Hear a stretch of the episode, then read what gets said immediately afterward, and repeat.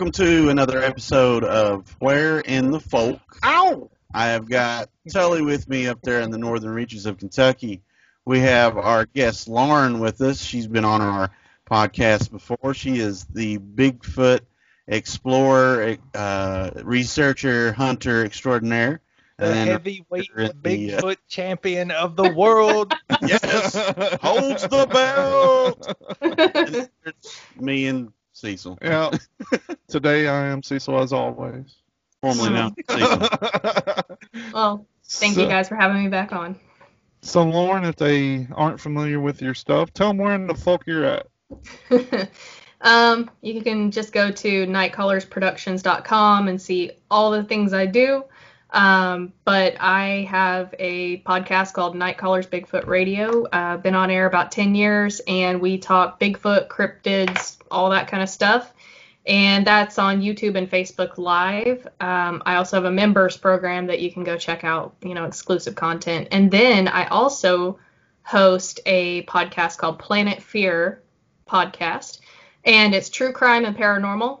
It's badass. I'm not even gonna lie. Uh, you definitely go check it out and follow us. We're on all major podcast apps. Night Callers is on all major podcast apps. It's lots of stuff. You can hear my voice round the clock, is what I'm telling you. She is a awesome. busy lady. and, and I produce Weird Realities podcast as well. Busier than what I want to be. it's it's kind of crazy. And then I also uh, I manage the franchise for Boggy Creek Fouke Monster for Keith Crabtree. Nice. Yeah, so I'm busy in the Bigfoot world and the paranormal true crime realm, but I love it. I have a great time with it. So I, there's nothing else I'd want to do. So I had a friend just uh, two weeks ago, maybe three weeks ago, go to a Bigfoot rally in somewhere in Tennessee, like Mhm. northern central Tennessee, And, yeah, the uh, Smoky Mountain Bigfoot Conference. Yep. Okay. yep, yeah. it looked like they had a blast. Anytime Yeah. you say the word rally, it gets me scared. yeah, don't don't put that evil on us.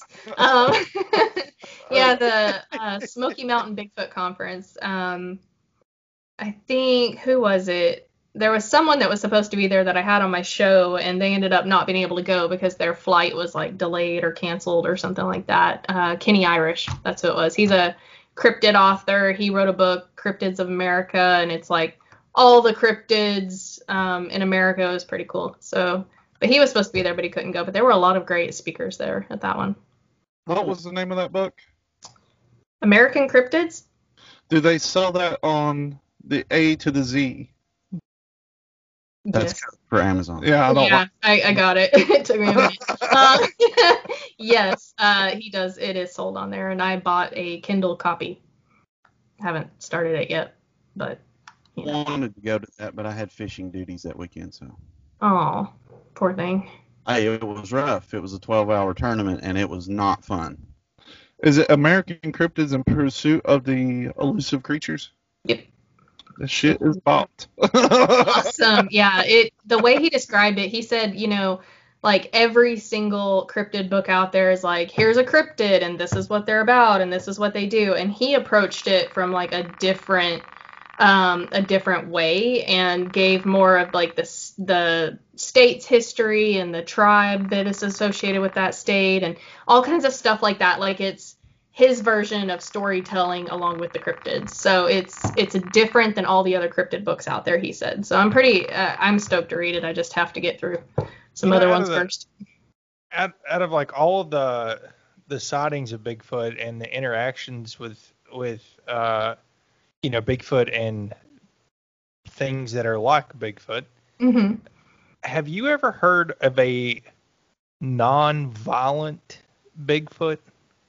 I mean, I knew You guy. should- you should really ask me if I've heard of a violent Bigfoot because I probably 95%, or probably more than that, 97% of the sightings that I've heard of or experiences, encounters have been non-violent. Um, there's just a few that have been violent or resulted in an injury. So I guess like what I meant is like you know not just sightings but when Bigfoot is actually engaged. It seems like things tend to go south uh, when they're engaged? Um, I mean, I've for the most part, like if you have a Bigfoot interaction and they're interacting, they're engaged, uh, they're throwing rocks, throwing sticks, you know, hooping and hollering and pushing over trees. Um, most of the time, it's more territorial to me. It's like they're trying to get you out of their area. Very rarely do they do something to hurt you. Now, I have heard of encounters where people have been hurt or were actively being stalked and may have been eaten. I don't know. But it didn't happen. Have you heard the the story where, um, and I'm sure you have, it, where there was a, a Native American tribe that ha- allegedly had like agreements with a tribe of Bigfoot? Yeah, there's. We may have um, talked about it. Uh, we may be talking about the same stuff, but it's okay. Um, yeah, the Cherokee especially, but there were other tribes that had agreements. But the Cherokee, um, they called the Bigfoot baby eaters, um, and they had an agreement in place basically that this was their territory, that was the Bigfoot's territory over there, and they would leave um, gifts basically, uh, berries, all kinds of stuff at the territory marker as a kind of a bribe like okay we give you your territory and we stay out of it. Here's a gift. Don't steal our women and children. And eat them. And then you know in return the bigfoot would not do that. Kill their babies. So we, In uh, Go. Tully's uh, rampant TikTok videos that he keeps sending everybody, oh no. there's a Oh, yeah. he sent us one about a an encounter in North Carolina in the early 90s when the Navy SEALs were actually called in to defend a town against a group of Bigfoot. Have you heard about that? Mm, nope that one doesn't ring a bell So basically, what happened was they were saying that um, a family had disappeared, and the town was getting tore all to pieces by these creatures. This sounds like got you journalism. they Big- don't. They, no, they they don't call it Bigfoot, but it it it looks very similar to what you would describe a Bigfoot as. hmm Um, so the Navy SEALs had to go into town, into this town, and everything by one of the alphabet agencies, whoever it may have been. That was a. I mean, never- Yeah, shut up, DEA agent. He's. I will they- say it, it said that they they were all making big jokes about it when they were getting briefed until Mhm. they until they got, there. yeah no that's pretty crazy i haven't heard that one um it sounds awesome like i want to hear the rest i want to hear exactly what happened but i mean there have been stories like that throughout but long ago. Like whenever things when we get to modern times you don't hear those stories. But back in the day there were towns that were dealing with the hairy man the wild man. Um but not in an attack kind of way more in a it's stealing all their food kind of way. Um but there was like the siege of Honobia where they shot a Bigfoot and the Bigfoot's kin retaliated and attacked these hunters in a cabin. So, I mean, that happened, but they shot them first. So, You know- like like I was saying, like the violence is usually the human does something stupid first and the Bigfoot retaliates or is being territorial. when I heard that story, that's kind of why I thought. Like they, like they had either encroached onto their territory or they had shot them, basically, Well- because it was rural North Carolina. And in that in that story, I forget what they called him. It wasn't Bigfoot though. Um, But it was. I mean, it was giant. yeah, it, I mean, it looked like it.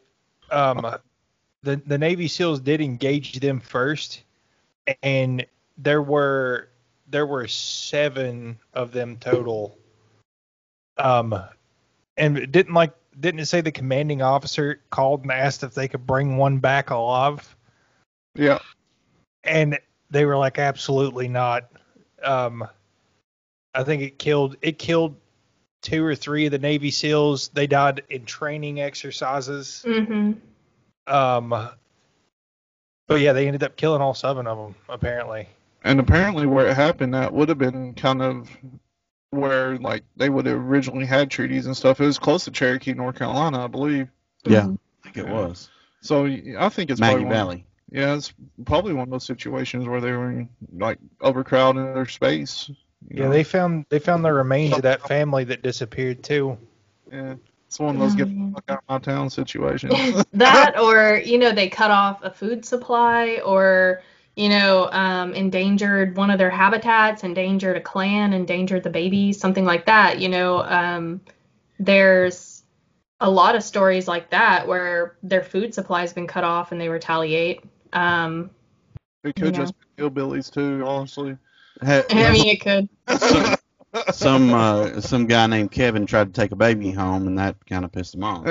i mean that or just you know some hunter shot at him or whatever um, but yeah i mean it, most of the stories i hear you know they're like oh the bigfoot got violent and it tried to kill us and i'm like okay i'm not saying all the time but a lot of the time it's okay but what happened first to provoke that response and i don't think that they're cuddly forced creatures they're not harry and the hendersons nice but um, they are an animal and if you are in their territory and especially if they have a family unit around they're going to respond in kind Like bears.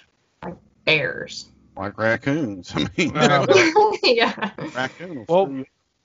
So I've been thinking long and hard about Oh, the, the the origins of Bigfoot and how I could cross it over. So I don't think I don't think Bigfoot is interdimensional, okay but What do you do? You think they're intercontinental? I do think they're intercontinental because of Pangea. Do you Yeah. think Well, they I'll swim? bring up another subject here in a minute, but go ahead with your. So the the OGs were the Anunnaki, like before any civilization, and the Anunnaki were giants, a giant race of civilization. Mhm. And the way the the the the truth community talks about their history is that they came to Earth to mine gold for their their own planet, Hmm. and it- they were 150,000 years in, and there was a rebellion. Then they lost their workforce, which was huge. So they took this thing called all the texts and stuff call it the flower of life, and and in in uh, civilizations all over the world, in their ancient uh, not texts but carvings and like hieroglyphs, you see the same pattern for the flower of life. They took part of their DNA and part of, I guess it would have been like Neanderthal DNA or caveman DNA and created the human, which Mhm. was like a lesser version of them. I take So- so, offense to the word Neanderthal, sir. So you're you're keeping it alive, Cecil. but so so what I'm thinking is like just like with anything else, you you never get it right in one go. So maybe Mhm. that was one of their iterations of the worker that they were trying to create. Maybe. We just don't know. You know it's it, whether they're a relic hominid or um they're you know i've heard i've heard so many theories over the year. That's one of the theories i've heard. Um i've heard the relic hominid. I've heard that they were nephilim. Um and I mean, I've just I've heard so many. Uh, they're a variation of an ape. They're you know I've heard a lot over the years, but they do exist, and that's that's about all I know. I can't prove that. I can't prove how. I can't prove where they came from, but I do know that they do exist. So, um, that they do exist as well. Yeah.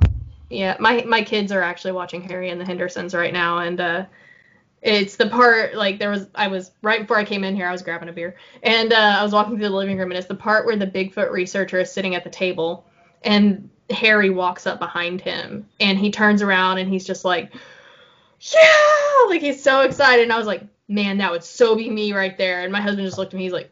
Yeah, you totally crap your pants and run. I was like, yeah, I know, but you know, just let me have this, man. I just I need for them to be real so bad, you know. I've had a lot of experiences, but still no sightings. So If you Once- wanted to see one, would that kind of what? Where would you go from there? I Leave it alone. no, I don't know because it's really funny. I mean, I had somebody ask me on another show, um, in another interview. They asked me, they were like, "So you see ghosts and you've seen an orb and you've seen a UFO. Um, and you could probably have more success seeing all those things, but you keep chasing Bigfoot. And they were like, it sounds like you're in it for the chase. And I was like, man, that and the adrenaline, I'm not to lie. You get so much adrenaline when you're in the woods looking for these things. And uh, I, I want to say that if I saw one, I would crave that feeling again of having another sighting. I don't think I would stop, but you know, I, I'm I'm like a dog chasing a car. I don't know what I'm gonna do with it when I get it, but I still want it. From an enthusiast to a junkie. I mean, uh, from a yeah researcher, a believer. I want to be a knower though, so you know. So what I was talking about with the intercontinental thing, have you heard of the uh, story that came out of the Vietnam War, uh, where this uh, group of soldiers came across something they described looking like a bit, what we know is you know, what we call Bigfoot, and getting into a scrap with him? hmm And orang pendek. Yes. Yep. Yeah. Yeah. I Yeah. didn't know if you'd heard of that before, but I was like, oh, That one, um, they actually killed. uh, It was like a family unit, and they killed that one. Um, and it took a bit to bring her down. I think it was a, a female, and it was awful. It was a really awful story. They said that it was like them or her, and so they took her out, but that they could tell that she was so human-like and sentient that it just it felt awful. Um, and then the story of the giant of Kandahar. That's one of my favorites. And uh, that one, you know, it's over in the Middle East, and they're at uh, kind of a prison of sorts. It's an army-based prison, and it's in the caves, and they hold prisoners of war there. And um, I actually had a guy tell me this. and I had never heard of this, and my friend at the time, he came in over, and we were at like a we were drinking around a fire and he comes over and he's like hey he said i need you to come here and talk to this guy and i was just like about what and he's like the giants of kandahar and i was like i have no idea what you're talking about. And he's like just come on come on. So i go in there and my friend had like a 20 inch bigfoot track and he was showing this guy. Well the guy started having a ptsd breakdown. I mean like full freaking breakdown like right in front of me crying shaking like couldn't get his words out, was like, I mean, full on breakdown. So I felt, you know, I tried to talk him through it, and then I got to the point where I was like, man, he doesn't even want me in here because anytime I would ask questions, he would just like clam up. And so I was like, okay, well, I'll leave. And as soon as I left, he told my friend, he was like, no, get her back in here. I, I need her in here. So I would go back in there, and excuse me, as long as he, as long as I didn't ask questions, he would tell the story. But as soon as I would ask questions, he would like just stop and he would be like, God, I'm, I'm, just, I'm crazy. I'm just, I'm crazy. And like, I mean, losing his shit. So it took three hours maybe for us to get the story out. But basically, he was in the Navy and they were escorting a prisoner to these caves. And when they got there, the prisoner fell to his knees and begged him. He said, Please shoot me. Do not take me down there. Do not take me down there. Nobody comes out of there. Shoot me. Shoot me.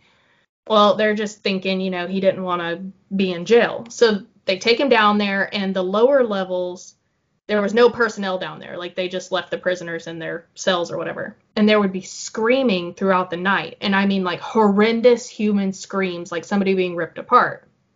Anyway, um, fast forward, there was a giant. I don't remember how we got to the giant, but the giant comes out, and I, I don't know if you guys have heard the story, but it was red haired. It was huge, and it was coming at them. They were firing all the ammo they had at it, all the different artillery they had, up to 50 cals, and it wasn't stopping this thing. And um, he, I guess the thing had a spear, and it speared a guy, and then stuck it straight up with the guy still on it and was coming at him. And the part that got me, because I was like, I don't know. I know I watched him tell this and I watched him battle through it to tell me. So that told me that what he was saying was true because, you know, it, that's a story that's been handed around Yeah. to all the soldiers. You know, like everybody knows that story. But he said from here up, he said it was like a man. He was looking right through you, like you didn't even matter to him. He said, but from here down, it was just primal teeth. It was going to tear you apart and eat you, and it didn't. Like, you meant nothing to it. And uh, it took us forever to get that out of him. And um, to this day, that story changed me as a Bigfoot researcher because he was like, I can't believe that you go out and you purposefully look for this thing. How could you do that? How could you go out and put yourself at risk like that? How could you that he was pissed off that we put ourselves in danger to go look for something that ruined his life. And it it gave me a greater respect for witnesses because you know as a Bigfoot researcher, you hear a witness um, like they saw a Bigfoot and you're like, oh my God, yeah, you saw a Bigfoot. Tell me all about it. But you have to be respectful because this could have ruined their life. It's ruined lives. It's ruined marriages. It's ru- people have lost their jobs over this. People have been committed over this. I mean, this is something that changes people's lives, and we get stoked about it. But like, you have to be respectful. It's a really big deal. My thing about the that is that was a different species altogether from what I recall. Like it had a double row of teeth and everything, didn't it?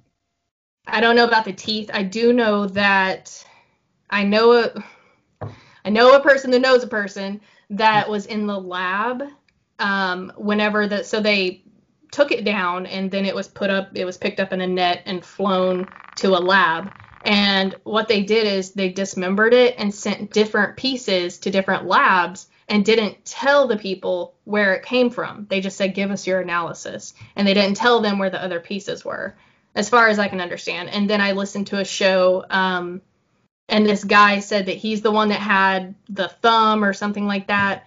And uh, he said, if I go missing or whatever, and he ended up like his whole family was murdered randomly. Yeah. Wow. You need to. So, so here's something that I was thinking about while you were talking. Um, there, there. No. My eyes glazed over halfway through your story. No, no, but- no, no. Like, like I mean, like what you said kind of spurred this thought.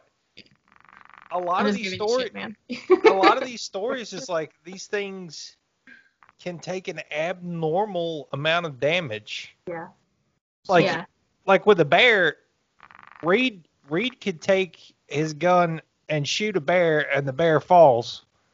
maybe. But these things, they're taking artillery and 50 mm-hmm. cal rounds and still like spearing people. yeah, that's- I mean, That story she just told, that thing was between 10 and 14 feet tall. So, so that, and apparently it was as beefy as me. that one is i mean it was massive. It was a giant. It was a it was a giant person is how they put it. Um but the bigfoot here i've had reports of up to 12 feet tall so i mean I, I actually i've had reports of greater than that but the ones i accept are 12 feet tall because my brain doesn't accept over that um and that's still massive eight foot tall is still massive and so I actually have another story. Um, this one was told at the Jefferson Bigfoot Conference, and I actually met the people that it happened to. And the guy, they've been have they bought some property, they've been having stuff happen on their property, and then they clear cut around their property, and they had all this activity ramping up. Anyway, he goes out to his truck one night to get some snuff out of his truck and he walks around the truck and on the other side of his wife's suburban he sees what he thought was a black grocery bag on top like a canvas bag and he looked over and he saw that and then the bag moved and it started moving and he thought it was a person coming to rob him now his words he thought it was an african american man coming to rob him and so he's concealed carry you know he he goes and shoots all the time draws his weapon, and this thing launches at him. He puts five into it. It doesn't stop.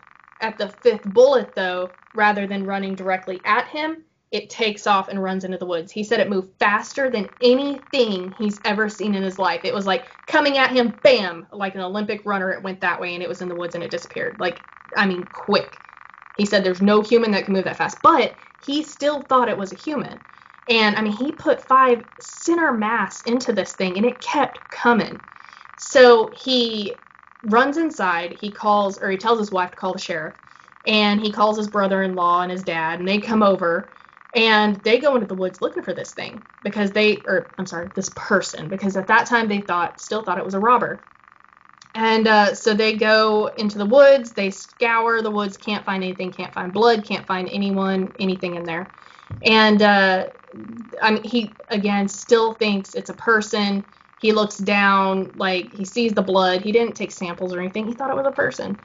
Crazy. Later on, he realized it was not a person, and they actually got a face print against their patio window, and it, whatever it was, put its hands on the top of the door and leaned in and stuck its face against the glass, and it left uh, sebum or what they're calling alba vernix on the glass, and so they actually, my friend bought the window or the panel from them and took it to the conference where Cliff Barackman and Shelley to Montana took samples of the Alba Vernix and took the face print and then they had everyone at the conference like walk by and you could see the face print. But the whole moral of that story is how fast it was with five center mass. Like it's it's insane. Sound like you need a bigger clip. I mean, Well- think it, it's like a person on PCP. It's like how, but they I've I've heard so many accounts of how these things move and how big they are. Like they have so much mass, but it's like they have muscles in places that humans do not. And so when they move, it's almost unearthly how they move because it's so effortless for how much mass there is and it's just they just fly it seems like they fly over the ground just you know so um and i've heard so many encounters of that of people seeing that up close the musculature up close and how fast they move They have to have a different anatomy in some way. Like you said, I I'm almost thinking they they have to have a different like um, bone or- organization. Like to to be shot that many times and stuff, like something has to be protecting their vital organs. You know what I mean? yeah Like thick chest bones or something. Yeah, like like and, and their skin could be like super thick. I mean, that would. Yeah. I mean, I'm sure it may have hurt it a little bit, but you know, if, you know, that's like well, any animal's anatomy is is amazing compared to I guess humans. I I've seen a deer from a standstill clear a five or an eight foot fence and just just jumped. I can Not do on that. run, just I mean, so I can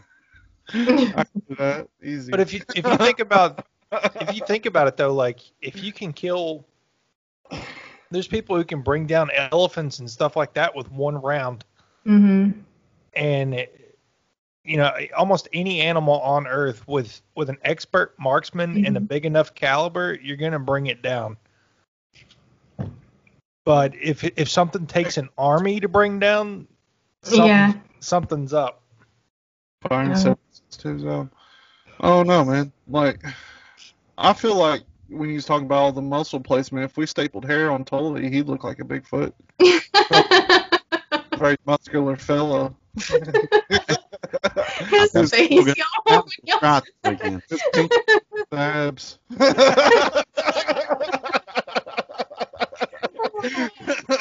will tell you, uh, the female Bigfoot, I had a guy on that had an encounter with one, and I jokingly asked him about her measurements, and he told me.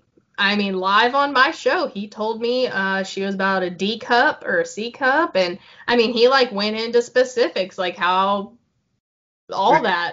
He And- the, well, she's about right here. Because I asked him if if she was like she squatch, you know. So um, my late friend Tanya Knight, she um she is she would dress up as she squatch, right? I don't know if you can see that. No, Yeah. you can't. Yeah. So whatever. Anyway, so she squatch. And the thing about she squatch is that she's very, very curvy. Actually, this right here, trying to touch it inappropriately. Okay. Um, this right here was her model for the costume, and as you can see, she's she thick. All right, this girl, she got curves, and so she squatch was very curvy top and bottom. It was very hard to take pictures with her because it was like you had to contort around the curves. And um, anyway, so I asked him, I said, was this female squatch that you saw like she squatch? And he said, yeah. He said, not as big of a butt. He said, but you could tell that she had curves. Like it was definitely a female. Hmm. I remember Tanya. it seems like I remember Tanya being on your show, like on a Yes. on a live stream one time. Yes. So Tanya, she um she was on she's been on my show twice and so she was um she she knew that she was passing from her cancer and so she wanted to come on and tell her truth about what how she interacts with Bigfoot and her feelings on Bigfoot and it was more of a um I guess a woo slant is how people would put it and so I told her, I said, you know, you are more than welcome to come on my show and share your truth. Like you have a safe place to do it. And she did. And to this date, like that's one of my most popular episodes because she came on and she told the truth. You know, she uh, passed about a month ago, but um, like I'm she'll forever live on in that episode. Thank you. Yeah. I, um. I, I I think I stuck around for like at least thirty minutes of that. Mhm. Um. Because I'm pretty sure it was a live stream. It was. It was. It was live. Um, yeah, she did really well actually because she hadn't been able to talk for more than like a couple minutes without coughing, and she went through that entire two hours without coughing once. It was awesome. Yeah. So- that's a great- Yeah, but it was a really good show. Um, she told a lot of her truth and a lot of her interactions, which were pretty awesome.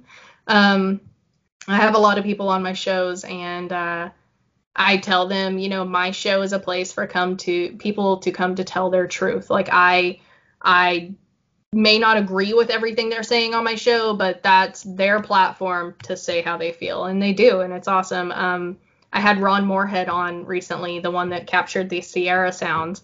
And um, at one point, I said, Well, uh, since we're going down this path, because he believes in quantum physics and how it applies to Bigfoot. And um, I said, Well, since we're going down this path, and he said, It's a rabbit hole, Lauren. You can just call it a rabbit hole. And I was like, Okay. I mean, like, I don't know much about it. And so he was so nice about it, though, you know? And so he said, He was like, I'm too old to care what other people think, and I'm going to tell how I see it, how I feel, and what I study. And I appreciate it as honesty, you know? Have you ever talked to anyone who was under contract with Discovery or the History Channel or any of those? Uh, I mean, no, I, I've talked to like Cliff Barackman. Just uh, after after the fact, like after they've been on and stuff. Uh, I mean Cliff. Yeah, I had Cliff on and uh, talked to him. He um, actually gave me some insight on the Finding Bigfoot um, editing process, and because that's my biggest fear. Like if I ever went on a show like that, would be that they would edit it so that I looked like an idiot, you know, or whatever, you know, like um, Expedition Bigfoot. They put him in like a park or a ranch or something and they were like yeah we're off in the middle of nowhere and they were actually like at this ranch and it was like a public spot and um, it made them look really stupid and so that's like my biggest fear. And so i told him that and he was like yeah he said the first season that happened to us um, they made us look really bad. He said so the second season came around and we told him we have control over editing. Nothing gets by us without us approving it first which i had a lot of respect for him for that. There's there's someone who who I've been trying to get on the show that's under contract with Discovery, and I don't know that they're gonna let them come on a random podcast. yeah Um, it's it's uh, do you have Discovery Plus? Mm-mm. So I it's got on. Disney Say what? I got Disney Plus. I've That's So- about it. it rocks. So Yeah. Discovery Plus, Plus, which is awesome. Like if you like any type of reality show, it's got like Discovery History, A and E, all kinds of stuff. But so y- everybody knows about Skinwalker Ranch. Yeah, yeah, yeah. Um, this guy owns the ranch corresponding to Skinwalker called uh, Blind Frog Ranch. Yeah, yeah. I saw the uh, Russell Acord was just there from Expedition Bigfoot. Um, so the the main owner's son lives there, and Mhm. I've been in contact with him That'd be awesome. If, see if we could talk to him. There's so much crazy stuff that goes on Yeah. there, like anything from cryptids to ghosts to UFOs to Yeah. Spanish gold. Like it, it's insane. It really is. yeah, Yeah. I just saw that for the first time today. You know what History Channel is abbreviation for, don't you? C I A. They're, Well, uh, anyway, Lauren, you sh- so th- there's the show's called uh Mystery The- at Blind Frog Ranch. yeah. Frog- Frog Ranch. I literally I started watching those episodes. I watched the whole thing in one go and then Mhm. immediately got on to figure out how I could contact somebody from that show. He was kind enough to message us back once. Yeah, um, I mean those contracts they're they're weird. Um, I've I've been under contract one of those times and it was like worded really weird and I was like, okay, I gotta clear it up. Like, can I still do my podcast in the meantime? And they were like, yeah. And I was like, okay, I'm taking your word on it. Like you said, yeah, real flippantly. I don't want to, you know, be busted for this later. But um, but yeah, that's awesome. I hope y'all can get him on. Um, I haven't seen the show yet, but I saw it for the first time today when Russell Acord posted about it, and like a bunch of my close friends were in the comments, and they were like, "I've been binge watching this," and I'm like, "Thanks for telling me, guys." What? it's definitely like one million percent worth watching. It's an, it's completely insane.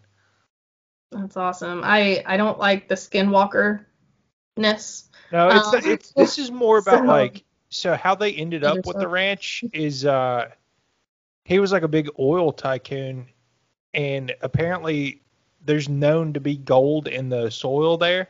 Mhm. So he and he knows how to uh I guess mine for it.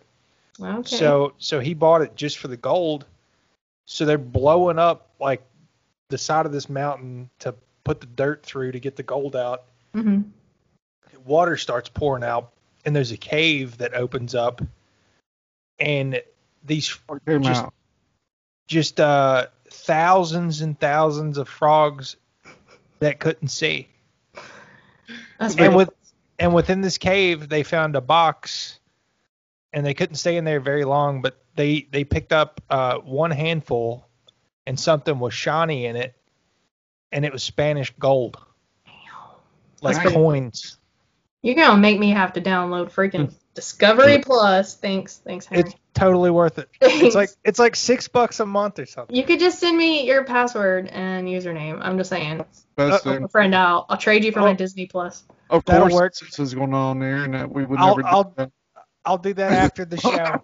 Okay, sounds good.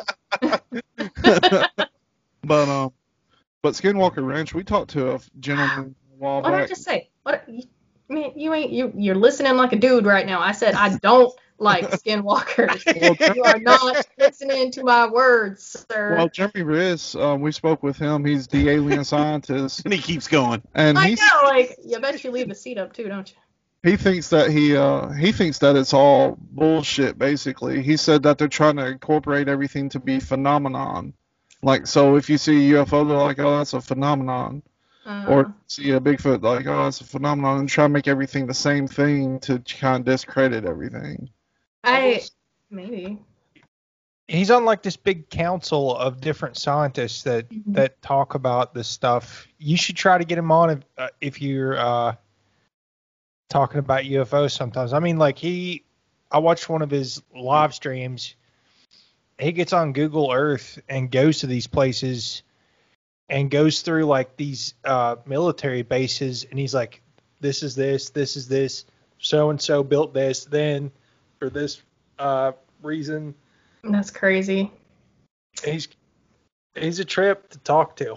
Yeah, I'll I'll have to I'll have to look into it. Um, we haven't really covered UFOs on Planet Fear yet. We've covered um, uh, murders, ghosts, uh, all Ghosts. I mean cryptids, all kinds of different stuff. We've had a couple guests on. We had a Bigfoot guest on, and then we had a um, a mortician on to talk about what it would be like if you were still alive on the autopsy table but couldn't move or speak.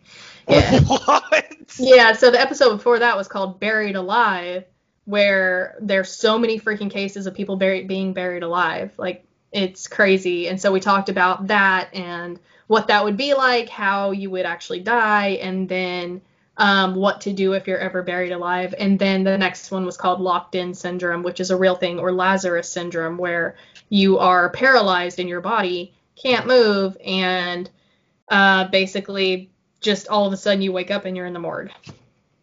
So But that's kind of that's kind of like by, that's kind of like a bygone thing getting buried alive because now they pretty much take everything out. it's not. Um, you you would think so. With embalming, you should not be buried alive anymore, but people are still being buried alive as late as I think. I think it was like 2017 was the last case. There's a ton of people, ton of people who don't want to be embalmed.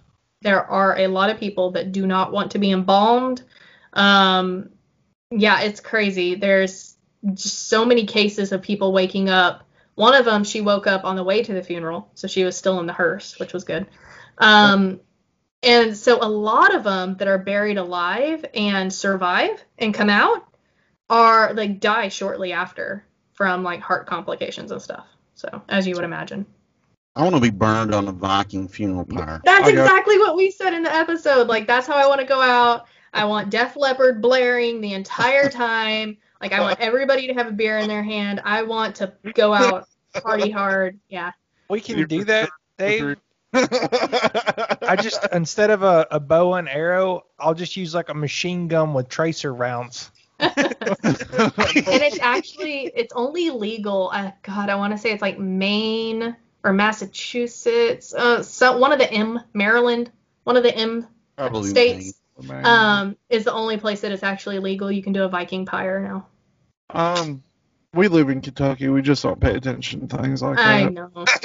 God bless y'all. God bless y'all and your and your your. Hold on, I've got merch for days here of the damn Hopkinsville Goblin. Y'all, y'all, y'all got some weird cryptids. I'll stick with That, Bigfoot. that's that's the Pokemon, Rod. That's the Pokemon. When I die, I want them to use that spatula they use to pop my brain out first. That's a. I'm cool with that. yeah, that's why we had the more. so it's a friend of mine. Um, he actually is my video editor. He's the one that edits all my night terrors and stuff that I do. And um, so he used to be a mortician, and that's actually how we became friends. We met at a Bigfoot function, and someone was like, "Hey, you like really dark, gross stuff." Here, this guy used to be a mortician, and so we sat down and like we just talked about like all his horror stories and stuff. It was awesome anyway, so we became friends, and so we had him on Planet Fear, and I was like, okay, say you're laying there, you're locked in, you can't move, your heart rate is almost down to zero, but you're still alive. You know, what are they gonna do first? And he said, honestly, he said we um, it's like uh, craniotomy, then your chest, and then down. He said so. We would start on your, or I think he said maybe it was your um, your sternum first or whatever. He said basically we do like a Y incision. He's like, and I said, so if you saw fresh blood at that point, you would know the person was alive. What would you do? He said, well, I would either stop and send them to the hospital or hurry up so that they don't sue me. And I'm like, oh my god. Like, it was really good. It was a really good episode. Um, I mean, he told us like all the all the horror stories of like uh, being a mortician and had like one time he was in school he had a guy pull up with his dead grandma in the car and he was like can y'all embalm her for me? I can't afford to take her to a funeral home and they did. I mean so yeah stuff like that. It, it's a really good episode. That's so funny that you tell that because I, we were on our way back from a fishing trip last weekend.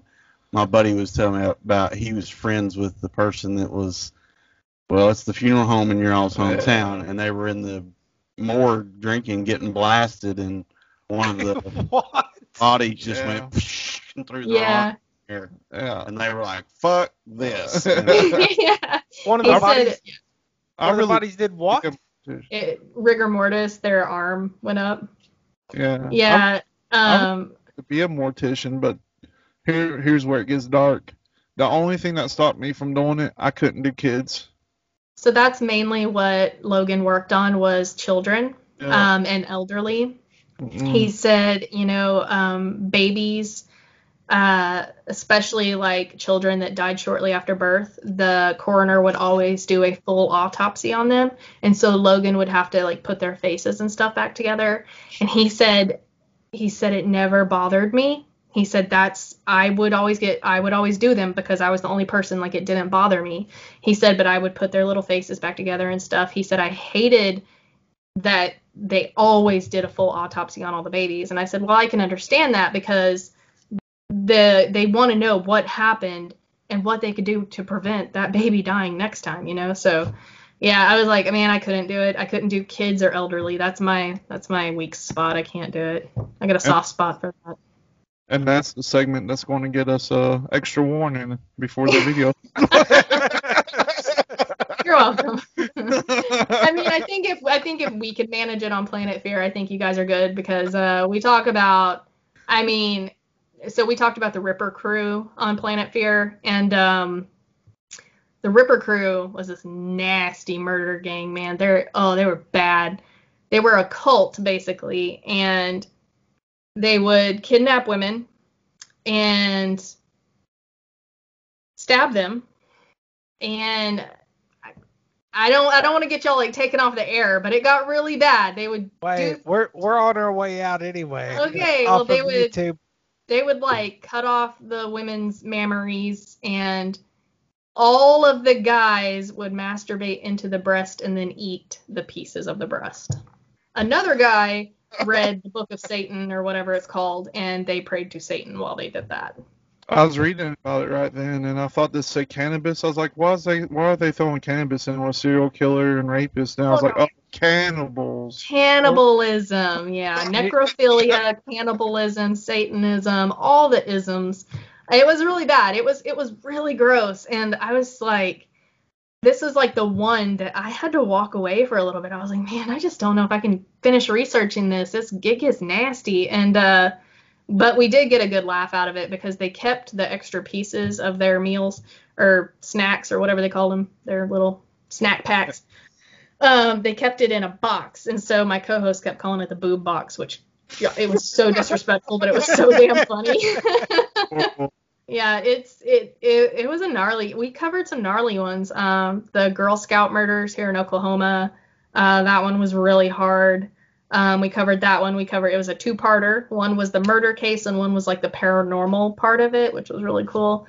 Um, spontaneous human combustion. I mean, we cover we've covered a lot. We're on our 20 24th episode, I think. So, yeah. It's a really good show. I really There's enjoyed a it. lot of a lot of production that you put into those. It looks like. Yeah, yeah. It's it's uh time consuming, but again, like I love putting out the content, you know. So, um Night Callers I'm actually on hi- hiatus this month because we're going to Washington to the Medellin Falls Bigfoot Conference in Washington. It's my first time going to the Pacific Northwest. I'm so excited. Um so we're driving up to Washington and then coming down the West Coast and then back. So, I'm pretty excited. Um, get to meet a lot of people that I respect in the Bigfoot community, and uh, you know, sell some things, buy some things, all the things. You know what my first thought was? I'd like to go tuna fishing out there. yeah, We will be bringing our poles, not for tuna, but um, just for all the things we can catch because we're going through Colorado and stuff, and so we're gonna stop and camp in the RV every night, and so it's like everywhere we camp, I'm gonna be finding a lake, like you can you can bet. So we've got our poles, we've got you know we're ready. Uh, it's it's gonna be a long trip, but it's gonna be a lot of fun. I'm gonna get to see a lot of things. I really wanted to swing by Area 51, but that's just it's kind of out of the way, and I can't get that close anyway. So it's like you know. Yeah. you better make it quick through California before that fault line goes off. or just the gas prices alone. You know, I'm gonna have to like sell one of my children to get home. Don't buy any cigarettes or ammo out there. it's it's so bad, but I'm really I'm really excited to go, and uh, I I've never been west of like New Mexico and Colorado or north of that even, so I'm really excited. That'd be fun. Next If year I'll do y'all's area again. If I win the lottery, I'm going to the uh, DB Cooper thing they have in West Wa- Washington this October. yeah, my son actually, so he watches Adventure Agents. I don't know if y'all know about them on YouTube, and uh, he loves them. I personally think it's one of the more annoying shows that they watch, but um, so he's like dead set he's going to meet them and help them find DB Cooper. Like he's obsessed, and I'm proud of him for his passion and dedication. But you know, dead. He's, Yeah. We he's had uh, oh, he's dead. Like, we had like uh, no, my eight year old's gonna solve the mystery, and you're gonna feel real dumb, aren't you? that's awesome. I hope he does. when we had the Cooper Vortex on, like that guy goes to that. He's one of the speakers at the convention every year. Um, it, it was super crazy to talk to him about that. There's so many possibilities, hmm almost Well- as many as Bigfoot. Oh, Bigfoot. I'm back- actually, I, there's a guy I've been trying to get on my show. He um he his whole slant is that he's proving Bigfoot is not real. Like Oh. that's the slant he's taking now. And so I've been trying to get him on my show, but he's like, I'm taking a break from all social media and all podcasts and everything. I'm like, I mean, I get that, but like, He's a hater. He's scared. Yeah. That's because he didn't want to put on the heavyweight gloves. he just uh got really um He wimped out. He got he was very done with the Bigfoot community, which I understand. So um You know, I've been designing a tattoo, and so the, gonna- the tattoo is going to be. I don't know if you know this about me, but I'm super passionate about chicken wings. Like I, I am a. like the wrestling move or like the I can Well- make the best chicken wings you've ever had in your life. Okay. So it's I going to feel be. really bad telling you that I don't like chicken wings. um, It's gonna be. It's gonna be a chicken wing turning Super Saiyan. uh-huh. and then on the other side it's going to be Bigfoot turning Super Saiyan, and the- Oh, and they're going to be like going at each other. okay. It's funny that you brought up the wrestling move because Tully is a big fan of both, and his Yeah. wife hates him for both of those. So, like, where will this tattoo be? Like on your bicep, and you just flex and they fight each other, or like No, you do the like thunder and lightning? Like what? I haven't decided yet. Or is it gonna be on a more like backside location? And Yeah, you, it may be just like a big like a landscape. You, you know, got the That's mountains what- and stuff behind them, and then well, how are you like make them fight? Is my question. Like, it's going to be like one of those stills where like both of them are about to punch each oh, other, Oh, like in. Rocky. You know, oh, I Oh, I thought he was going to get him on his fingers and make him go doo doo doo doo. I was thinking more like his bottom area, and then like when he squeezes, like they that you know that's where I went with it. I'm sorry, that's me in a nutshell. But like, yeah, I'm just I don't want a presentation afterwards, but you have to let us know how it goes. I'll know? let you, I'll let you know. I'll be Oh. the one to see it. yeah, but uh, we'll I'm see. glad you abandoned the thought of getting my face tattooed on you. That actually makes me feel better. I know that that's that's in queue. Jesus, don't do that. I've got Well- a I've, I've got a picture of Cecil in his younger days where he legit looks like an 1800s bare knuckle boxer that I'm gonna get tattooed at some point. Oh, he's ignoring you. he said, nah. Um, I do have some friends that are very much into the wrestling world, uh, Logan being one of them, my video guy. But um, Bob Dominguez, he's the one that we had on as our first guest on Planet Fear. He has the show Bigfoot Club podcast. Um, and the whole premise of that show was Bigfoot and wrestling, and they talk about that. So that's might check that out. Wrestling sucks now. I know a guy that at one point in time dressed up like a wrestler at a big meeting. Not going to say any names. Oh yeah, did Tully do that? Yeah, who were you, Telly? Did I dress up as a wrestler? That was man. Yeah, well, No, swear I to I was dressed I dressed up as a an executive that worked with us. Yeah, and then one time we uh did the Macklemore thing when we came down and he's wearing a big fur coat. Yeah, they Wow. used to they used to humiliate us at work constantly. Fix or it didn't happen. Were you were you So, like- not there for the big wrestling thing that we had at the meeting? Nah, I quit by then. I probably was. I just don't remember. Okay. If I was there, I was drunk. The thing shit. was, honestly, at this at these meetings, I, I'm I'm almost always the MC of the meeting, no matter what we do. Mhm. And I'm not a fan of wrestling, and they had they made me play. Who's the big guy? Oh, the guy that always interviewed the wrestlers in the old days. Tully, Uh, Got the little Mean mustache. Gene. Yeah, Mean Gene. They made me dress up as Mean Gene and play that part, and I fucking hated doing it because I hated wrestling. But I did it. yeah, There's I'll one- be honest. Like, I think Cecil confused me with Holler. Yeah. Maybe I've it was Holler. I've never been huge on wrestling. No, I didn't say you was one dressed like a wrestler. God damn it. that was not him. I'm getting all confused. What happens when you get old? But um, but nah, I was probably drunk if I still worked there. That's how I used to Are roll. around. those Bigfoot finger? What? What? What is that? Oh, that's cool. I want to What pay. is? Finger feet. Finger big feet. How many people have you tricked with those? I actually did a promo with uh I just got my new Nightcrawler stickers in and so I did like a video of me walking across them with these. They were like dancing, you know. Um a friend of mine bought these for me and I'm going to take them on the trip and like take a picture at the Grand Canyon, take a picture at the thing. Also, I literally sit there and play with these uh during all my shows, but I don't hold them up like this. I just uh yeah. So I'm like 5-year-old. I sit there and play with toys and I doodle and yeah. So, you know. Yeah, I would say that you have at least the second coolest room out of anybody we've had on. Oh yeah. Way to put her at second place. second Good Yeah. lot. Well, no, I said at least. This is my office, and then my studio is where I usually record, and it's uh, way too hot in there right now. Like I was like, I'm just gonna have to deal with the floor noise up in here. But yeah, I've got my um, I've got my.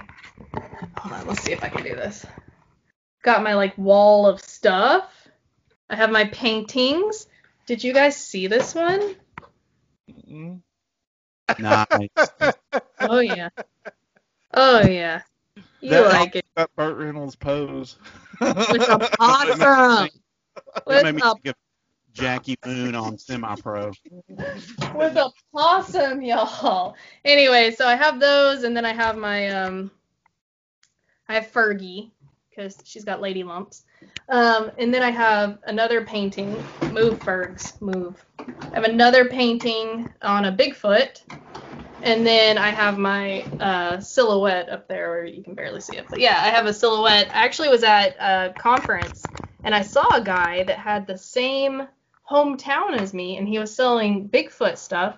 And so I walked up to him and I said, Hey, I've seen you at a couple conferences. Um, I was like, I, I really like your stuff and I'm from Broken Arrow too. And he's like, Aren't you Lauren from Night Callers? And I'm just like, uh, Yeah, that's me. And he's like, I love your show. He's like, Pick anything you want, just take one of those. And I'm like, Well, yeah, you know, it was it was really awesome. Um, you should be like, can I have more? I was like, I have one of the six foot ones though. So, no, um, yeah, I love my little Bigfoot shrine. I guess. Um, Well, I got all my stuff, and then I have like all my new cryptid stuff that I like got, and uh, I won a I won a contest, uh, cryptids for a cause, and so I got just all kinds of good cryptid stuff. I got soap, y'all. Got the Hopkinsville Goblin soap. um, if I ever get back over to Hazard, if they've rebuilt the Mother Goose house, I'll get you what I got Tully, and I'll get him to get me your address, and I'll send it to you. Yeah. It's a pretty cool little Bigfoot let thing. So I'm uh okay. Like I'm branching out. Um, like I'm still gonna do Bigfoot always and paranormal, but I'm branching out into cryptids. So But yeah, there's a place over. you there's wear a- pants. Who wears Me? pants when they record a podcast? That's lame. Me and Reed That's don't wear anything below us. That's awesome. I We go- love that wood Kill burn. though. people people in my neighborhood love me, Lauren. I live in a uh, subdivision, uh, a, a newer subdivision, Yeah. and I have a 400 pound concrete Bigfoot statue in front of my house. That's awesome. I want one of those so bad, but then like I harbor this secret fear that some stalker is gonna find my house by the Bigfoot. You know, like I it's so stupid, but like internet predators scare the crap out of me. So, but yet I've given my address out to several people to send me merch. So, you know, um, when you send it to Tolly for me to send you that, if I get you on, I'm gonna just leave it up for a whole episode. That's so wrong. that's awful. so all two of our listeners will know. Six. Six um, no, but uh, yeah, I got a, I've, I've acquired a lot of uh, stuff over the years. I know I have a friend that gives me crap. He's like, "How many Bigfoot shirts do you have?" And I was like, "Well, I mean, I gotta represent all of them. Like, I got my Squatchy as Folk shirt. Uh, I have my favorite one. Actually, has a picture of Harry from Harry and the Hendersons with a crown on, and it says Notorious B.I.G. Like nice. Nice. yeah, yeah, I know. Oh, that's my favorite one. Yeah, I've got a lot of them. Do you know if the Squatchy is folk comes in a tank top? Pretty sure does. There's uh, I, I mean, I probably haven't mentioned this before, but this is literally my work attire. And I gathered that uh, from watching the videos, so um, Executive wearing a tank top. I don't, I don't believe in uh, I don't believe in in uh, jeans and stuff anymore, man. I'll, I'll Oh. never wear another pair of jeans or a regular shirt in my life unless it's uh somebody getting married. the CEO calls Same Tolly like big buddies, and Tolly's got to go to a city hall meeting or something. He walks in wearing ball shorts and a fucking tank top. I've actually, uh, you know, whenever people are like, you know, what do you, describe what you do badly or whatever, I always tell them like I talk to people about Bigfoot in front of thousands of other people while not wearing pants. And I get paid to do, not very much, but I get paid to do that. yeah. Yeah. I, Ever I since wish uh, I got paid. I started OnlyFans, but I only got one person subscribed. Now. You need to move over to Only Toes, buddy. I'm trying. My damn dog scarred my foot up though. I Sniffer. I bet you'd do good at Sniffer. I don't know what that is. You have just to do get some you- research. Um, Get you a vacuum sealer. Yeah. all right. I, I was wanting to start selling farts in jars, but my wife won't let me. Well, I'm pretty sure this is like the you can do the basically the same thing, but you know, it's it's cool. It's amazing the crap that I see on Facebook and I know so much about and everyone's like, "Wow, you're into some weird stuff." And I'm like, "No, Facebook is into weird stuff. I just witness it." like So I am a font of knowledge. Like, let me tell you about Bigfoot erotica, okay? That is a big thing, and people like freak out when I talk about it, and I'm like, y'all, it's it's happening, whether you want it to or not. There are authors. They have not contacted me, but they have oh. contacted a very good friend of mine who has a Bigfoot podcast. And Bigfoot erotica authors have asked him to be able to go on his show and talk about their books. Tell him to come on ours. so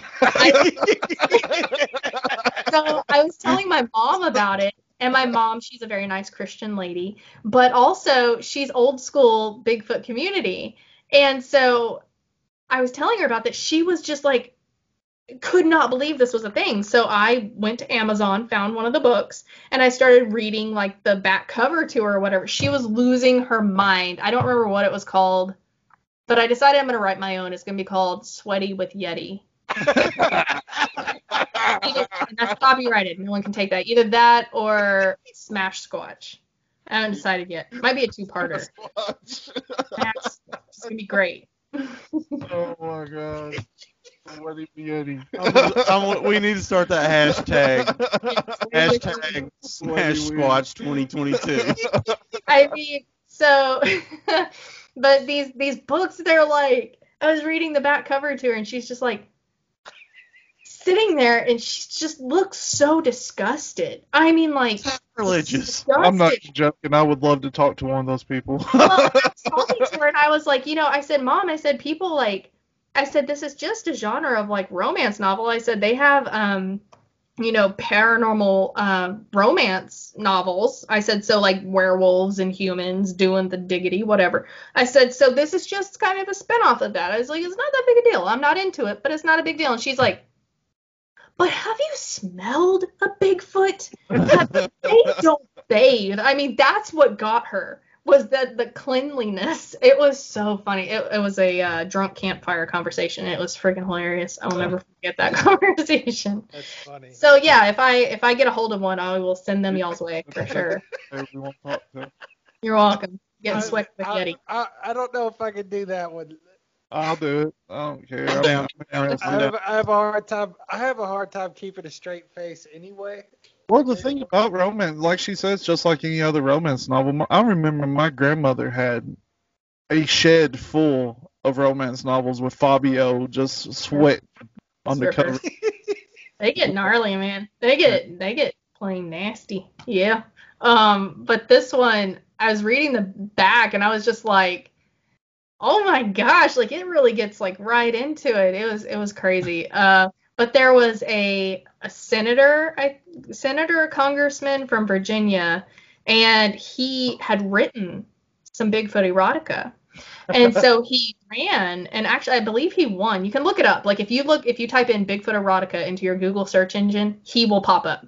And was the he in scam um, was he in the boob box group? Erotica. yeah, Bigfoot erotica. And if you scroll down, he'll pop up. There you go. I think I misspelled Bigfoot erotica. How do you spell that? Anyway, so along with that, there's a cryptid toy line. Wait. I just feel like you should know. I'm making Henry blush, but you guys, it's a real thing. We found it. We found it. Congressional Okay. office. See, yeah, that him. Huh. My my face is so red, literally from laughing. Aw, I just want to start reading. I don't want to fucking register. That's how they get you. They want you to register. Pay us ten dollars so you can read about this guy who wrote Big Fart. Big Fart. That's a whole new genre. You crossed over there, bud. You have to go back. That could be your. What did you say the name of that website was? Uh, The- Website, what? uh, The, the back vacuum sealed. oh, sniffer. That could be your your name on Big fart. Cecil. Big Fart. Do it. Go for it. I'm still working on my book. Yeah, I actually am writing a book right now, and I'm about to launch another one. So, um, they have nothing to do with Bigfoot erotica. Um, uh, mine is uh, mine is erotic asphyxiation and survivor's tale. Does it have to do? Is that how it went down? I won't judge you.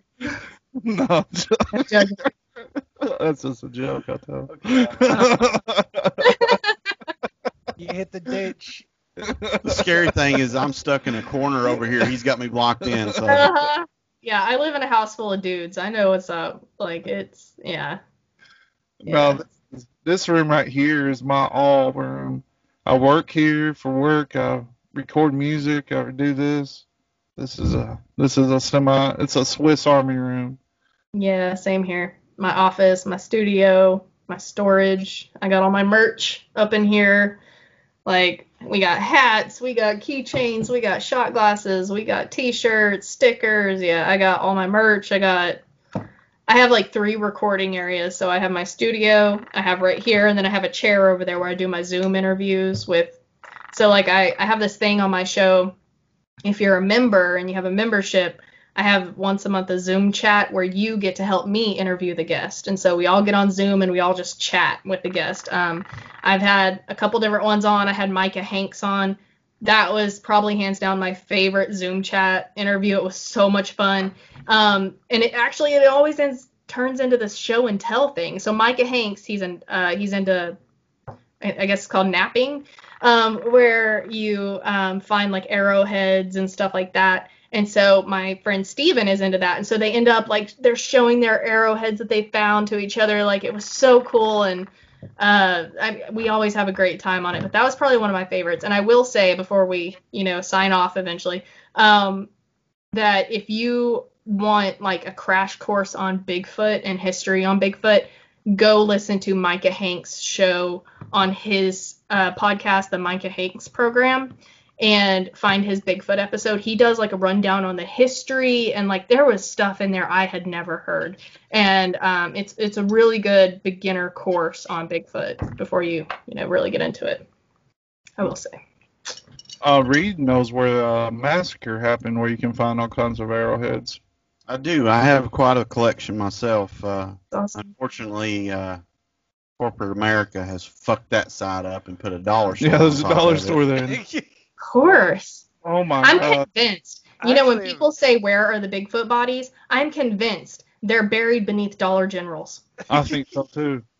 I'm not kidding. Like that is one of my theories. That and Big Brother knows there's Bigfoot and collects the bodies. That's another one of my theories. But they're- they're also, for sure collecting the bodies. Yeah, and that if you have a 1000%. sighting, yeah, if you have a sighting or you know if you find a dead body, like I truly believe that um if you message somebody or call somebody and say, "Hey, I found a Bigfoot body" or whatever, like I truly 100% believe that they will go get that body before you can get back. I know what I'm gonna do with it. If I ever catch one, I'm gonna drive straight to Frankfort and hoist it up on my shoulders and walk up the Capitol stairs. You cut the thumb off and take it with you, and then yeah, and then yeah, it's my plan. Did you say take the thumb off and wear it like this? Take the thumb, put it in an evidence bag, keep the thumb, leave the rest there. But the Dollar General conspiracy. I've got. I, I I believe there is something up with that. I don't think they actually build Dollar Generals. I think they are a living organism at this point. So, okay, so if one of us ever finds a Bigfoot corpse, yeah, we take the thumb and then we have to engage the entire community before we go public with it. But you can't do it over any open lines. It all has to be written Like- out. yeah. If you take a picture, do it with like a Polaroid camera or something.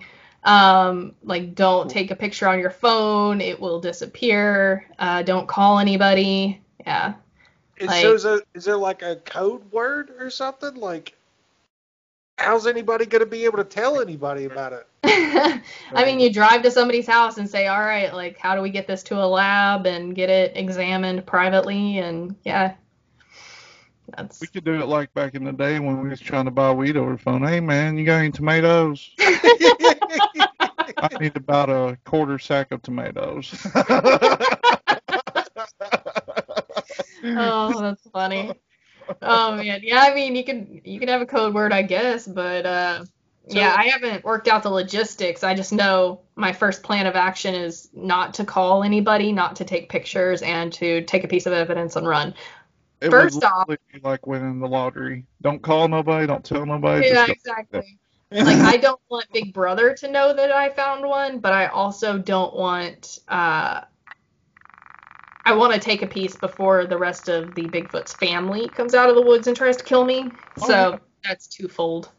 But yeah, we have uh we have all this uh, great merch, and uh, we actually just expanded it. There's a new line that I put out that's like a dark camo, and it has the bright orange lettering on it. Um, it looks really badass. I really like it. I'm excited about it. Um, but yeah, And that's So- also at your um, link tree, or yeah. So if you go to my link tree um, or go to my website nightcallersproductions.com, it'll take you to my merch site, and I have all of my Night Caller stuff. You can't get the hats on that one though. Uh, these are I sell them um, and ship them to people. So, but yeah, yeah, we have I have a lot of merch, uh, a lot of good stuff, and uh, you know, whenever people buy merch, like it. I, it doesn't go into my pocket. It doesn't buy me a new pair of shoes. Like it pays for subscriptions for all of my different stuff that I use to edit the show and and bring the show. You know, different equipment and stuff like that. So yeah. in October we have another one of our um, guests that are that are coming to explore Bobby Mackey's like the ghost hunt here. Uh-huh. Um, like up next to me. I'm I'm within probably 15 minutes of Cincinnati, Okay. and Cecil and Reed are more like 25 minutes away from Tennessee. Yeah. And Yeah. um, Bobby Mackey's is cool. I like Bobby Mackey's. You can get shit faced and then go on a little ghost tour. I went to uh, Galveston um, at the end of April for Logan's birthday, and uh, me and my mom did like a girls' trip, and we actually went on a ghost tour there in like one of their old graveyards. It was pretty cool. I didn't see anything, but uh, um, I was also fairly inebriated. Which, if you go to Facebook, I know y'all don't do Facebook, but if you go to Facebook, you can watch my live video where I was intoxicated. Um, and then I had to go on an adventure to find a bathroom. And turns out the tour guide will tell you straight up, just go behind a tombstone. I didn't know that. I went on an adventure. My mom ended up peeing on a tombstone next to some Mardi Gras beads. I don't know. That's some Like- bad juju. Like she So- peed next to it and she said I prayed over it first. Like I told her I was sorry and prayed for her and I was like, "Oh, that's nice. That's a nice southern lady right there." She prayed over the dead person before she peed. Why Nice. did it tell you to go piss on dead bodies? Well, I mean, they're like, "Oh, you have to pee. Like there's no public bathroom at the cemetery, so they tell you just like go over there and make sure you're well hidden." Well, That's the thing. It's Alright. fine. But um, it was funny because I was looking at Airbnbs and I came across one that was like, you know, enjoy our beachside Airbnb, not haunted. And I was like, hmm, seems a little suspicious to me. I was gonna say, and I was like, skip. Like I don't, I got enough ghost in my Well, life. yeah, I don't need yeah. that. So I skipped it. Literally, our Airbnb was haunted, the one we picked and stayed in, and I'm just like, really, this, this is what we're doing. So, But uh, if there's ever a like a convention in the surrounding states or area, we'll have to all plan on going one time. yeah. sure. I've never been to a Bigfoot uh, convention. Yeah, we have. Um, I mean, y'all have your uh, Smoky Mountain one, and then we have. There's one in Virginia, one of the Virginia's areas that I've been invited to. Um, they were like, you know, we'll set up a table for you, like we'll pay for it, and I'm like, man, like it, it's the week after Medaline Falls, so I would have to like fly there. I was like, man, if y'all buy me a plane ticket, I can do it. Otherwise, like there's I can't make it this year. But um but there's so many that are put on now and I don't know, I would say probably like Missouri would be in the middle of all of us, but I don't know if I think there's a Missouri one, but I don't know. Um but yeah, I'd love to go. Oh, wait. Wait, wait, wait, wait, wait, wait. I want to say that my mom is planning an expedition to Kentucky to research to the place that I went um, last year, year before last. When did I go? Whenever I went. Um, Um, I think this fall, actually. She's planning it. It was um, in southern Kentucky. Yeah, just let us know. Yeah. am I allowed to bring my gun? yeah. Are you kidding? like I don't I don't go anywhere without my gun. Like no no no no no no no no no. Um, mostly uh, here for hogs and big cats because death from above. Am I right? Um, and also meth heads. Homie don't homie don't play. Like I don't play. Uh, people scare the crap out of me. When, yeah, we you know that's the whole premise of planet fear podcast is that um, there's a lot of otherworldly monsters but the human monsters scare me more than anything so Sure. yeah So, to the point of ghost, do you think that Bigfoot might just be ghost of like ancient creatures? I mean there's a lot of people that uh, believe that bigfoot are paranormal believe that bigfoot are um, interdimensional um, there are a lot of Native American tribes that believe that Bigfoot are the outcast or shunned spirits. Um, basically, if you've been outcast or shunned, your spirit is doomed to walk the Shadowlands forever, and that's what a Bigfoot is. The Navajo tribe specifically, they do not talk about Bigfoot um, because it's bad juju and they're the shunned ones, the dark ones. We don't talk about them. Um, I don't. I think they're flesh and blood personally, but I have heard of people using spirit boxes to try to find Bigfoot. Wow. I think I'm in the camp with you. I think they're flesh and blood. Me Mhm. too. I I have become more open-minded about them maybe having extrasensory gifts or abilities. Um, and you know, everyone's like, Like getting shot 52 times and yeah, you know, being able Superman. No, but um, like infrasound for sure. I've experienced infrasound so many times, so that's um, that's something I believe that they do. But also like elephants and alligators and lions do that as well. So that's something that a bigger animal can do is infrasound, um, which is high frequency waves. Um, but as for, and I hate the term mind speak. I hate it. It's so redundant because there's already a term called telepathy for that. Um, it hasn't happened to me, so I don't know how much I believe it, but there's more and more cases of it happening and people coming forward with it. So who am I to say that they're lying? Um, so, you know, I, I do believe that they may have gifts that humans have too. We have those same gifts. We can't say that telepathy is not a thing because we know it is. Men who stare at goats, right? I mean, we can't say the that infrasound's not a thing. We know it is. So there are the woo things that people are saying that we do see in our world. And so it it rankles for me. I don't want to solve a mystery with another mystery, but these are things that are in our real world. Now, cloaking, um, interdimensional portals and travel, that it's a little out of my element. I don't know. Um, I would rather stick with their flesh and blood, but um, there are so many witness encounters of people having these experiences, and so it's it's just like the Bigfoot phenomena itself. It's not this sighting or that sighting. It's the sum of all the parts, right? We're having mass sightings all over North America and all over the world. So it's not this sighting in Oklahoma and that sighting in the Pacific Northwest, and that's why we believe that Bigfoot's a thing. No, it's all these sightings coming together. Like there's something going on, and we can't say that it's not true.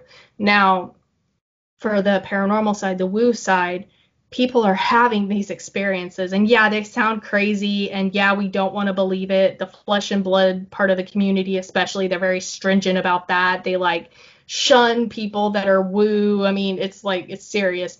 Um, but to me, people are having these experiences, so I, I, there's we have to at least use all of the tools in our toolbox and during research and investigation and keep an open mind. I agree with Oh. that. I, go, I like to go Bigfoot hunting, but I'm scared that when I see one, I'll let out that like scream and embarrass myself. probably me too. I'll probably go into shock. Um, I could definitely see myself like going numb and like going into shock and having like a full body out of body experience like at that point. But um, I don't know how I'm gonna react. I know my mom, whenever it happened to her, she went into shock and she lost time. She sat down on the couch and like came to and it was like in the morning and she looked around and she's like, whoa, you know, so um, I could see being so mind screwed that that happened. This is going to be a, a complete turn.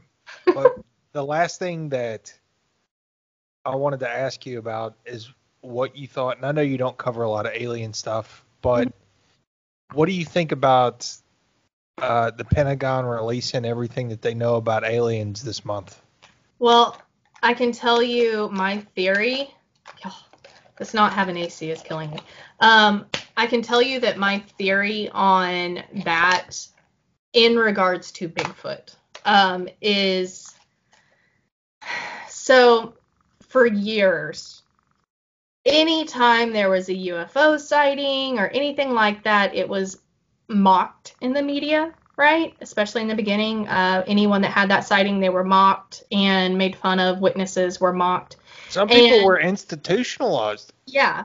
So then you get into later years, and it seems like the more recent years, there's been more and more and more coverage on it that wasn't mocking.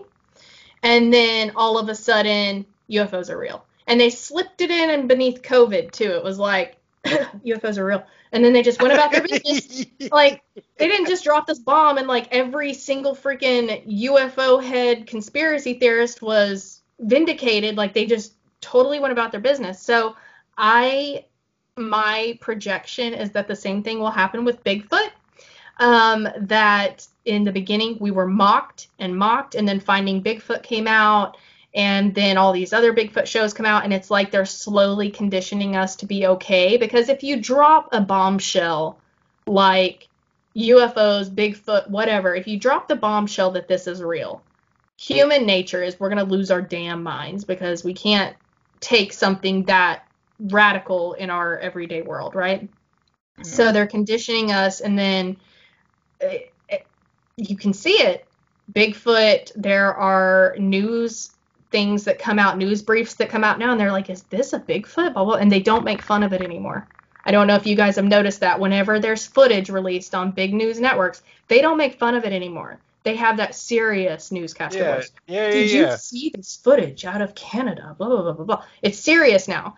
And there's more and more people that are being interviewed about it that are not toothless and ruthless, you know? And so, because they always find the most toothless backwoods redneck to talk about it, and, uh, or the craziest looking person.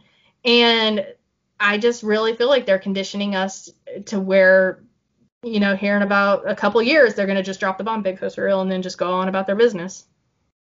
My my theory. It's probably true because, like uh, Agent K said in Men in Black, imagine what we'll know tomorrow. Oh yeah. I've seen this. I've seen the same thing about um, Nessie, like Mhm. that. Apparent, apparently, you know, it's an- not. It's that it's not just one. It's a bunch, and that they're Yeah. very aggressive. Yeah, I've actually so I had Max Hawthorne on. He wrote uh, so he's he does uh, water cryptids, and he actually wrote a series. It's fiction, um, but about the pliosaurs and plesiosaurs and stuff, and about how they like escape this underwater volcano thing, and then they attack Earth, whatever. It's terrifying, and I'll tell you, I don't like dark water anyway and i went kayaking after i read the book and like a tree stump bumped my kayak i'm not gonna lie i peed a little all right like it scared the entire crap out of me after reading that damn book. But he covers water cryptids. And so you just you have to read his books. Like they're so freaking good. I 10 out of 10 um, but i had him on the show and so we talked about just different water cryptids and the sightings and investigations he's done. It was freaking fascinating terrifying but fascinating. You know, it's like you think you're safe because you're on land, but whenever you're on the water, like you're on their territory, man. Like they're it's it's scary. Yeah. And uh, this is And- another reason to be terrified of dark water. Did you did you hear today that a man actually got swallowed by a friggin' humpback Yes. whale Yes. Like and he lived? Got Wow. swallowed. and he by and he humpback. lived. You said. Yes. His name's Jonas. No, I'm joking. Stop it. Shut up. I'm joking about that, but, but that's true. That is He the was a, story. he was a lobster diver, and he was down there checking his traps, and he I literally thought you had David going along with you on that. I was, I was just like, oh, are I'm you good, but? I'm not that good. oh man. Yeah, there's a the Yeah. Talking to Max, you know, there was just um a lot of things that he's investigated that they've seen, like um like plesiosaur type sightings, um megalodon, you know, like stuff like that. And it's just um terrible. megalodon sightings I've Yeah. seen videos of, and that is scary. that's Like terrifying. it doesn't matter if you're in a helicopter or what. Like seeing something that massive. hmm It- We is it- have in Oklahoma, we have our own cryptid besides Bigfoot. It's the Oklahoma octopus, and it's actually in a lake really close to my home that we fish a lot. And I didn't know this until after we'd been fishing it for years. And um, it's reddish brown, and it's like the size of like a, a big truck allegedly. And so people would go missing and drown on this lake, and there's a couple lakes and um, they would like see tentacles and stuff, and like then it would drag people under. Now, it's been proven to be a hoax. I say that, but I really feel like it's more like um, if it's been proven to be a hoax. I don't know. I'm always dubious on Well, that. Like, has one it been proven to be a hoax, or are they just wanting to not impact their fish and wildlife? You know, One, towards one of the lakes that Dave fishes on. I wouldn't have believed it if I hadn't seen it with my own eyes. But literally uh, in the middle of southeastern Kentucky, during a certain time of year, people can pull jellyfish out of this lake. Yeah. Yeah. So that's the thing about octopi, um, is that they are the most adaptable freaking creatures. They can literally go from saltwater to freshwater and be okay. And so the theory is that they moved like up the Mississippi and then through creeks and rivers and ended up in this lake and got huge because there's no other um, you know, counter predators, and so the food sources were rich and they were fine. Um, that's the theory. Now, octopi can do that. They are very adaptable, but I just highly doubt they made it all the way to Oklahoma. You know, unless somebody dumped their pet in there and it just, you know, turned into the kraken. I don't know, but It's usually what I do whenever I get something exotic and I don't want anymore to just dump in Laurel Lake, which I is like mean, you know, works for ex-husbands and you know anacondas. Fine. you actually can't swim on uh, Laurel Lake right now because of an E. coli breakout. They shut They- the beach down at Laurel Lake because it's See, uh, infested E. coli. They're just telling you that. Really, it's it's you know It, it's a s- it's a spooky lake anyway, so it's an artificial lake. They flooded the valley with the town still intact. Mm, And ye- Hill. year, years and years ago, there were were divers that went down and were investigating this cemetery that's down there, mhm. and one of the gravestones fell over and killed the diver. Oh my god, that's crazy. That's that's a true story. So the lake, like where I'm from, is Altus, Oklahoma, and Lake Lugert is uh, our big lake up there, and it used to be the town of Lugert, and it was taken out by a tornado twice. The entire town was leveled twice, and so they flooded it and made it a lake. But it's always like if it gets too low, you can see the foundations of the buildings and stuff, and I always go like full Silent Hill in my head, like I'm just like, ah, like there's you know. I don't know why it's always been a dream of mine to explore buildings underwater. Um, so I had That um, sounds terrible. So bad.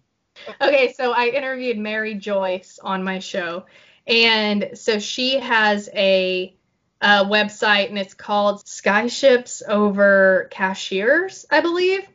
It's very random, but um, she so she studies, you know, all kinds of weird things. Um, her one of her things that she studies is little people, like the Cherokee little people. and I had her on. She was um, interesting.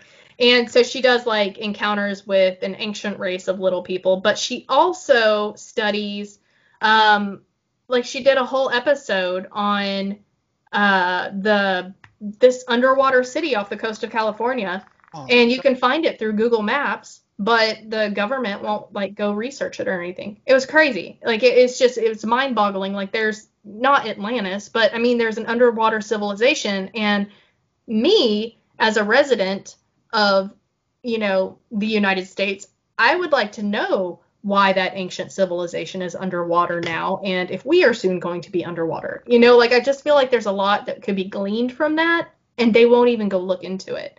Um, also, she covers uh, whenever the giant skeletons were unearthed, I believe in Kentucky, um, and the Smithsonian came and took them away, and then they just disappeared forever. It's always the Mis- Smithsonian. They, yeah, they- and she covered that. Um, but also, here's a little known fact: is at the exact same time that those giant skeletons were unearthed, there were pygmy skeletons unearthed, or small people skeletons unearthed. One of the professors had one of the little skulls on its desk, on his desk, and he was like, "Yeah, it's a child's skull." And someone, uh, one of the doctors came in and they picked it up and they were like, "It has wisdom teeth."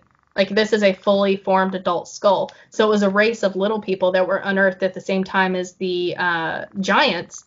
But again, the Smithsonian came in, took them all away. And I just and she she made like a um, she made a comment in there about how basically how academia doesn't put time and effort into something that they can't, you know, make money off of. Basically, that's how she put it. What's She- interesting about that whole thing?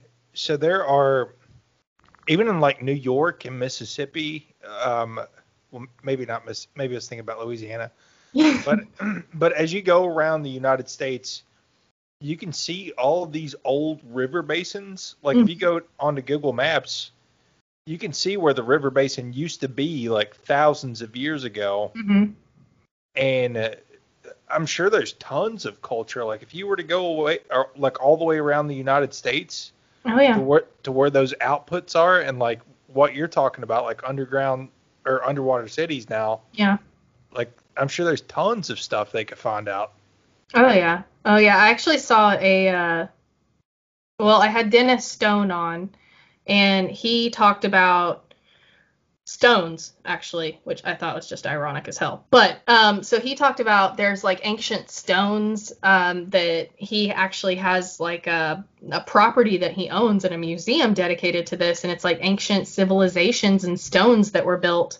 Um, and it's really fascinating. A lot of it was like over my head, but they did like carbon dating on this stuff, and this is legit. And um, but uh, you know, so you can listen to that show. But have you guys watched the video on the Atlantis that they found, where they think Atlanta, Atlantis was in Africa? No. I don't No. think so. No. So they found this. I can't remember where it's at. It's not the Sahara, but it's like in the middle of a desert, and it's it's it. They think it's Atlantis, and so it's got the circular, you know, all the it, the circle inside the circle inside the circle where they had irrigation and stuff. And I have the video, and I can like send it to you guys. Um, and then they, it's like there's cliffs and stuff that they think used to be like a lush waterfall and all this, and then it's got a path to the sea because through lore, like it's it was irrigated, there was like a lush oasis, and then there was a path to the sea from it. And um, anyway, I watched this video. It was crazy, and I don't know if it's just conspiracy theory or what, but they think that that's the lost city of Atlantis in the middle of this desert. Well, one of the conspiracies that Sahara. Did I- that I've read about Was it the before, like I was talking about the Anunnaki earlier, and Atlanteans were supposed to be like a separate species of extraterrestrial. So they think this is Atlantis. I've actually seen this years ago. This is the Eye of the Sahara. Mm-hmm. Maybe that's it. Oh, Is the Sahara the one with the big dunes? show is, buddy. Yeah. So, so you, you know they pulled. You know they explored down below the sand, and like, you know the Sahara Desert sand's like many feet deep, and they found they have found full forest under there. Well, yeah, that's what I was going to say. I'm pretty sure that they figured out that the dirt below all of those dunes is younger than the dunes, Hmm. which is odd. Yeah, that is kind of weird. Like, Almost like uh some kind of entity was trying to cover something up. Dun, dun, Dun, dun. dun, dun. dun dun dun. There's got to be a TikTok video about that somewhere. I'm pretty sure that's where I saw it. oh man. And they have found evidence that the pyramids and the um, Sphinx was underwater at one point. See? That's what I'm saying. Like this freaking place off of the coast of California could hold all the secrets, all the answers to all the secrets in our civilization, but no. I'm They gonna go won't- out with my snorkel and figure it out. That ain't that ain't what we're focused on as a civilization right now. So if you go back to little people, and they're called the moon people, and basically it's this race of very small Cherokee little people, um, and they only came out at night, and they kind of lived in like burrows under the ground, and um, they're said to still exist today. That's cool. You'll have to go listen to the episode. The only thing is, um, she did have a Bigfoot story that she told, and she came out of left field with it, and I just kind of was like caught off guard. But um, she, I mean, she had quite a few, a, a lot of good information to give, and uh, she's on a couple other interviews as well, and she's very knowledgeable. Um, I really enjoyed her interview, but yeah, she told me all about the Cherokee little people. We was talking about wisdom teeth earlier, and I, I want your opinion on something. I my back teeth were real messed up, so I had to have them pulled recently. I had a few pulled, but the dentist found something crazy. Apparently, I have extra teeth Oh yeah, yeah. yeah. on my gum lines, and Might while be they related to the uh, the the cave monster. Well, this is the The craziest. Kandahar giant. Well, this yeah. is the biggest thing. Like he's like, that's the reason your teeth got jacked up because these other teeth are under it. He's like, you got extra teeth. He's like, I've never seen it before. So my husband got braces when he was like 13, um, and then got his braces off, and all of his teeth fell out at 13, and his second set of adult teeth came in. Wow. Holy shit. I was like, dude, you're like a freaking shark, man. You just like regrow teeth. Like, if I cut off your arm, is that gonna regrow too? Let's try it. He's And one this one was of the a- lizard people. And this was one of the crazy things about. Like I had to go in two sessions and get it done. And when Yeah. I went the second time, it's a husband and wife dentist team. They came in and was looking at my X-rays, and she's like, "Look at this." And they's like, "You see this? You see these four capillaries?" I was like, "Yeah." They's like, "Those are sinus capillaries." I was like, "Yeah." They's like, "Well, you should only have two here," and apparently I've got four. Man, you're just a oh, So mutant. got. Cecil's the missing link. no, No, this is what's crazy. My sister Mutant. has the exact same sinus capillaries, apparently. So I'm thinking that from like the years of inbreeding that they did in Leslie County is left over. There he goes. that will go ahead and start wrapping up. yep, yep, yep, yep, yep. Before we hit the ditch any further, let's But that's what's wrong. Oh, So, uh, Lauren, um, tell everybody where they can find all your merchandise and all your content again. if you go to nightcallersproductions.com, and that's N I T E productions.com, you can find everything that I do. Awesome. And you can find us on Twitter at Wearing the Folk and on YouTube at YouTube slash, wait, youtube.com slash Wearing the Folk or on Anchor at anchor.fm slash Wearing the Folk. If you want to be a guest, you can message us on Twitter or you can email us at bipolar underscore teddy bear because we're too lazy to get a new email. and uh, thank you for watching us because we're watching you.